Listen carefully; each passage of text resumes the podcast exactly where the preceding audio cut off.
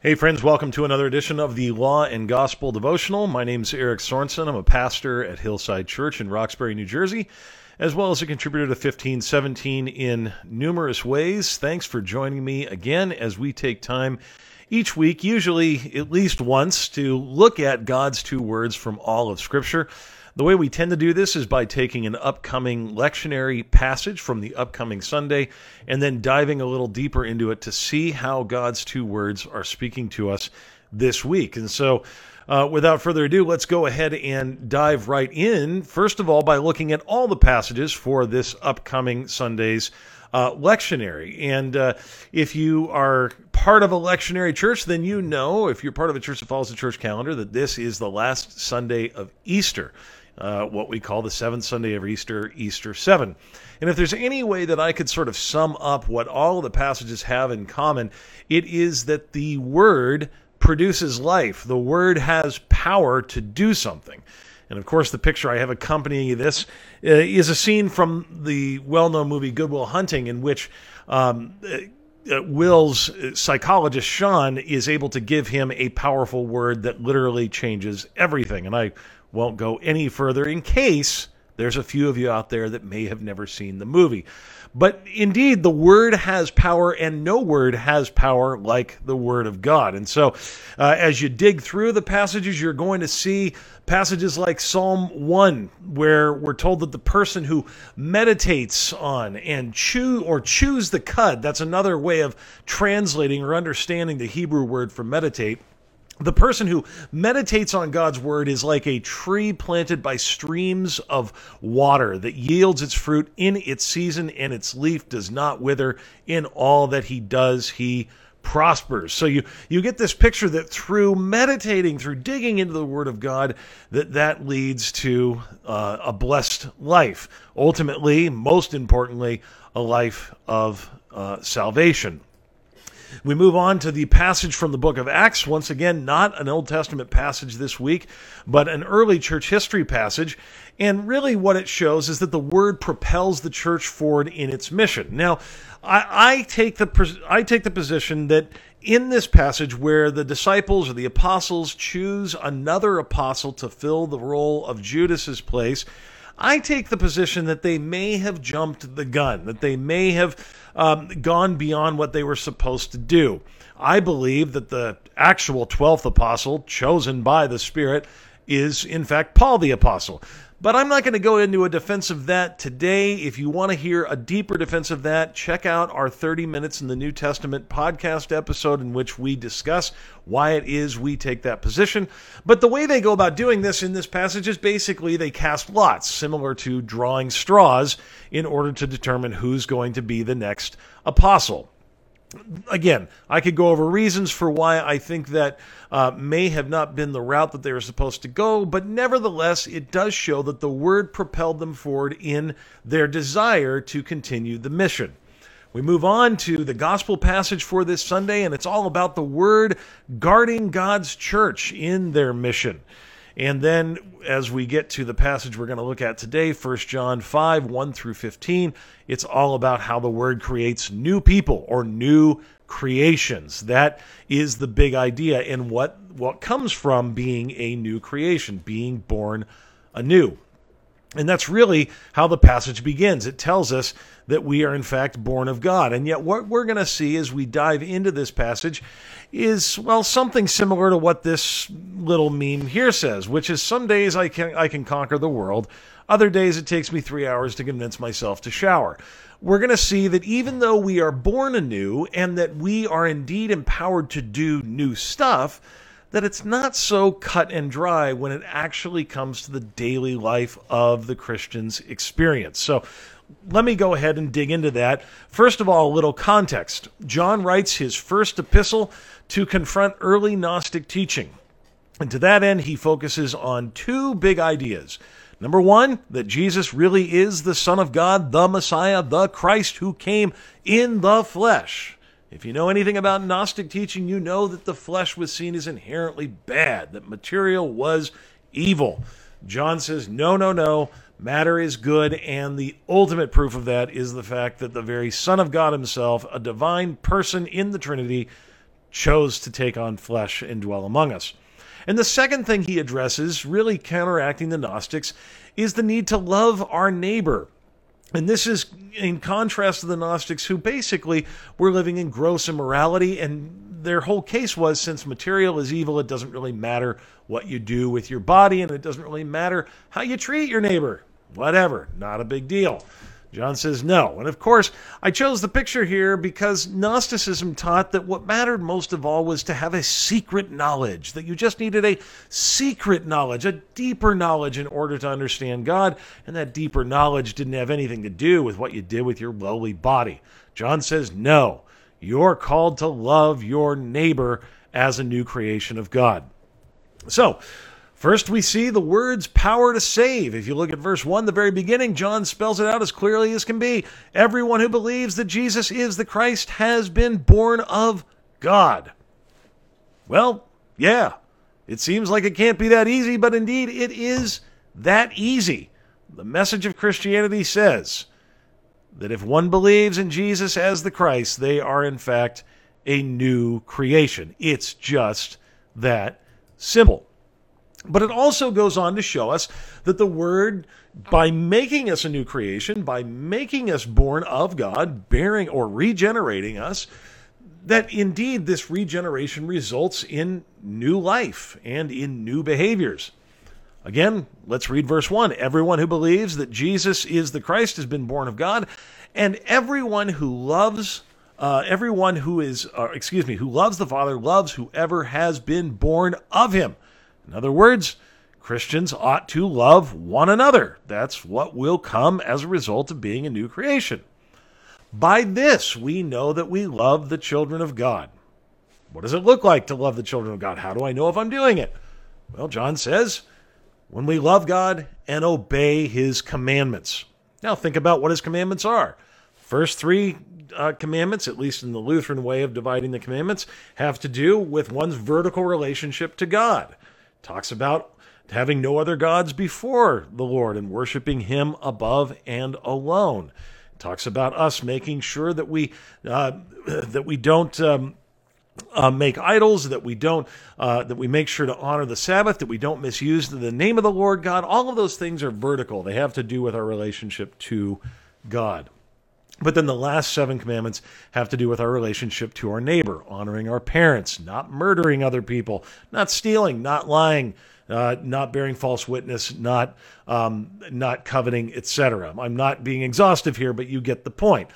The idea behind it is that as we follow these commands, this these commands are expressions of how we show love to our neighbor. And John continues, "For this is the love of God, that we keep his commandments." And his commandments are not burdensome. His commandments are not burdensome. Well, if you're a sensitive hearer and you've joined me for any other devotion that we've done here, then you know that Houston, we have a problem because what in the world does John mean when he says God's commandments aren't burdensome? I mean, the reality is, when we look at the law, it's summarized as loving God with not some of your heart, but with all of your heart, soul, mind, strength, and loving your neighbor as yourself. Jesus said as much. And indeed, he says in Matthew's gospel, we are called to be perfect as our heavenly Father is perfect. So, if the commandments weren't burdensome, well, it seems that we'd be doing those things with ease. But we don't. We don't love God with all our heart, soul, mind, and strength and love our neighbor as ourselves, and we sure as heck don't do it anywhere near perfectly. So, how do we reconcile these things? How do we reconcile the reality that Paul in Galatians 6:1 talks about loving our neighbor and uses the word carrying burdens that Indeed, there is a burdensome sense to it. How do we deal with this seeming contradiction? Well, I think what's really important here is to get to the insight that Luther had as he meditated on this very thing. Now, I'm not sure if you can see what he's written here, and so I'm going to read it here. But one of the quotes he said, one of the things he talks about in his theology is that we are both simultaneously saint and sinner as Christians. Here's what he says We are in truth and totally sinners with regard to ourselves and our first birth. Contrariwise, insofar as Christ has been given for us, we are holy and just, totally. Hence, from different aspects, we are said to be just and sinners at one and the same time. In other words, what's going to guide us to understand how it is John can say the commandments aren't burdensome is understanding the simul, understanding the doctrine that we are simultaneously just and sinner. Simul justus et peccator. Let me go on. Here's the truth the new man, the new creation, loves the law because the law is good. Therefore, to the new man, it can indeed be said that the law isn't burdensome at all. It's true. The new creation, the saint says, Amen and amen to all of God's law.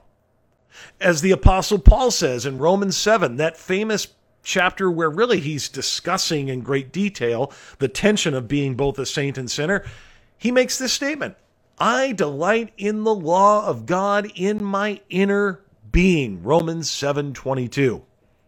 I love the law in my inner being and I desire to do it, he says in that same chapter. I want to do it.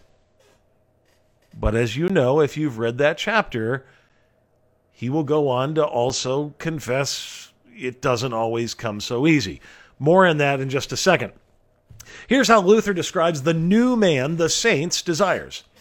Quote, since by faith the soul is cleansed and made to love God, it desires that all things, and especially its own body, shall be purified so that all things may join in it, it join it in loving and praising God. Hence, a man cannot be idle, for the need of his body drives him, and he is compelled to do many good works to reduce it to subjection. Nevertheless, the works themselves do not justify him before God. But he does the works out of a, and here's the way Luther talks about it in his writing, The Freedom of the Christian, which this is what that comes from. Nevertheless, the works themselves do not justify him before God, but he does the works out of a spontaneous love that word spontaneous is very important. Spontaneous love in obedience to God and considers nothing except the approval of God, whom he would must whom he would must scrupulously obey in all things. So this is Luther's view of the new man. The new man, frankly, gladly obeys, wants to obey, desperately wants to serve the neighbor is always looking for ways to serve the neighbor. But because we are still in this body of flesh, or as the apostle calls it in Romans 7 at the end of the, the chapter, this body of death, we are simultaneously saint and sinner. And that, my friends, is what makes the commandments feel burdensome. So going back to Romans 7 again, the really the famous passage, Paul says this For I delight in the law of God in my inner being, but I see in my members another law waging war against the law of my mind and making me captive to the law of sin that dwells in my members.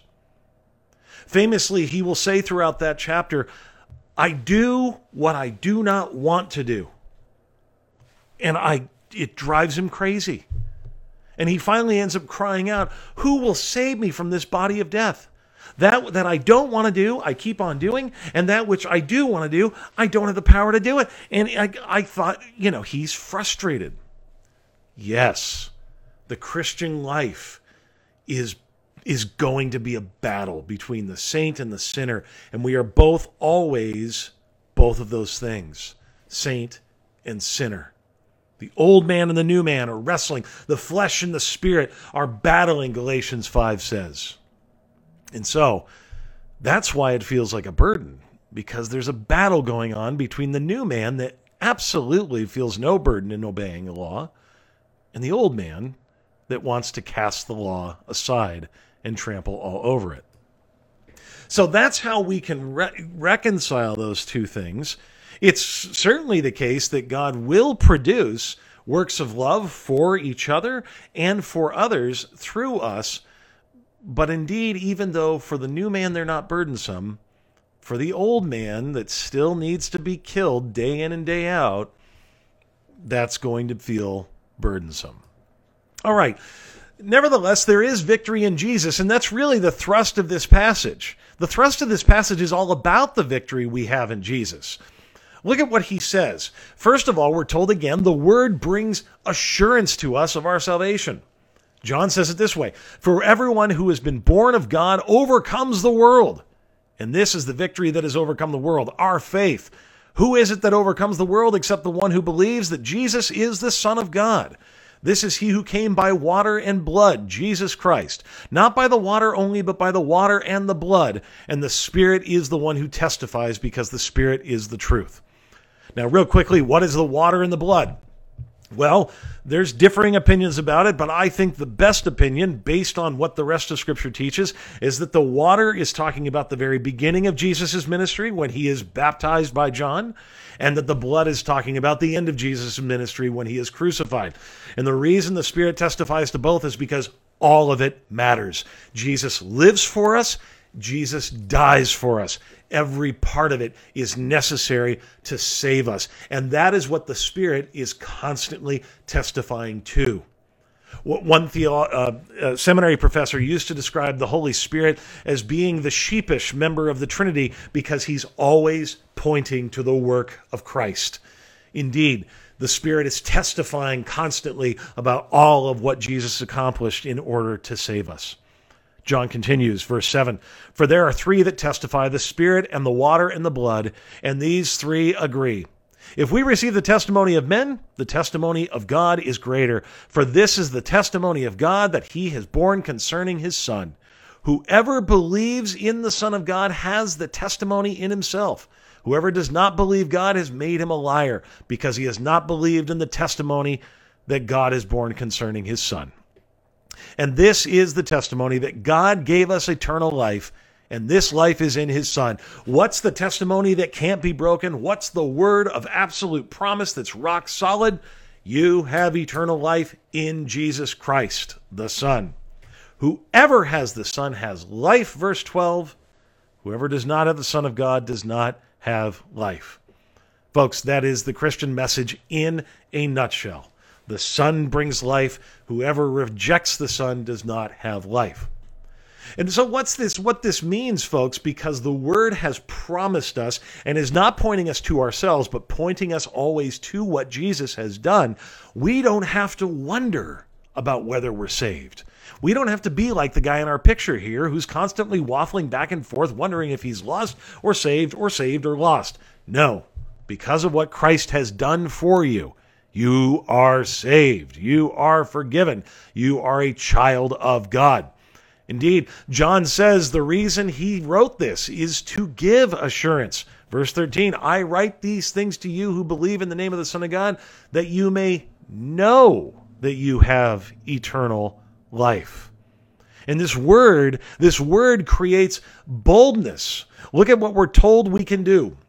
Verse 14, and this is the confidence that we have toward him, that if we ask anything according to his will, he hears us. And if we know that he hears us in whatever we ask, we know that we have the requests that we've asked of him. Now, I get immediately what comes to mind. The objection is, well, I've prayed for things that I'm pretty sure are in line with God's will, and yet they haven't come to pass, or at least they didn't apparently come to pass for me. Well, there's a couple things number one, set that aside right up front and just acknowledge the kind of access John is telling us we have. We can go boldly to the throne of grace. We who were far off, alienated, unable to come to God, now can come with whatever is on our minds. The second thing is we always have to interpret a passage like this in relation to the rest of Scripture. And one of the things we're told in the rest of Scripture is that, well, we're not always so wise about knowing the ways of God compared to our own ways, as Isaiah talks about, that his ways are higher than our ways.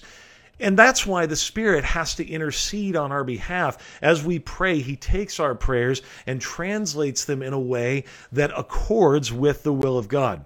And so we might not always get the things that we want or that we may even think that are good, but nevertheless, God knows what He is doing on our behalf.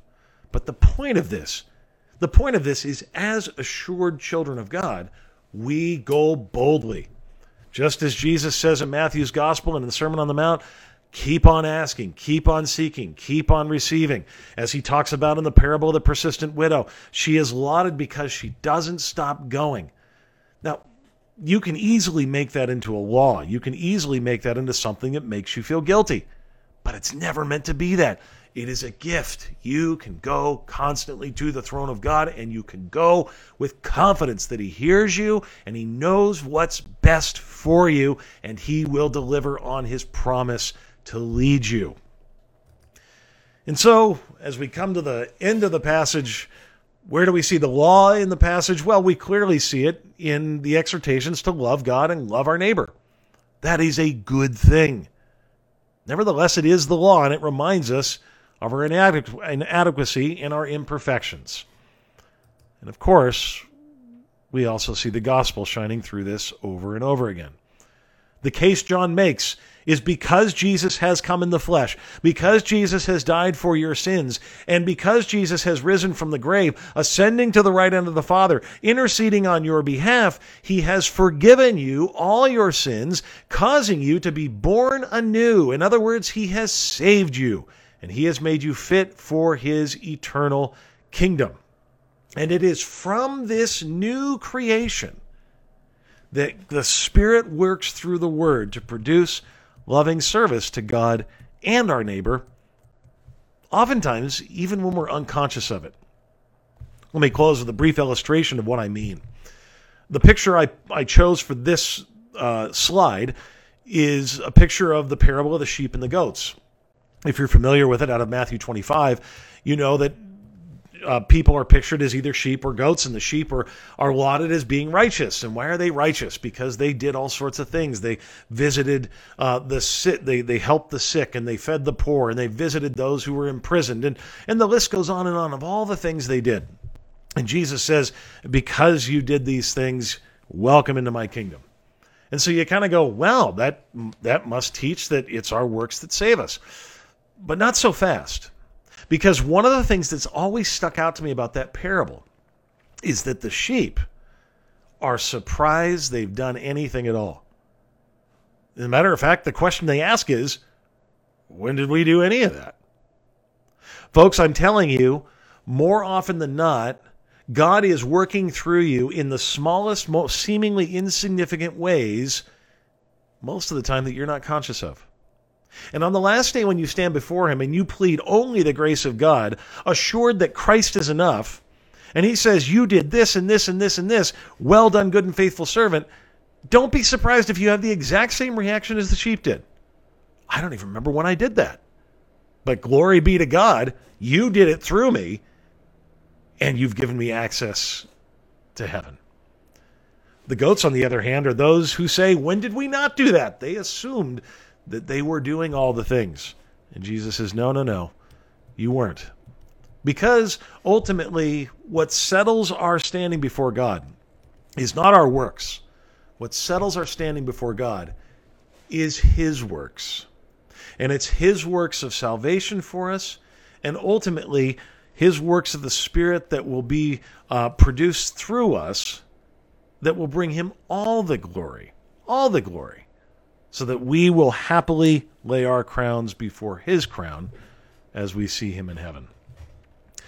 All right, gang, that is it for today. I hope that gives you a sense of what this message, what this, uh, what this assurance is all about that we find in First John.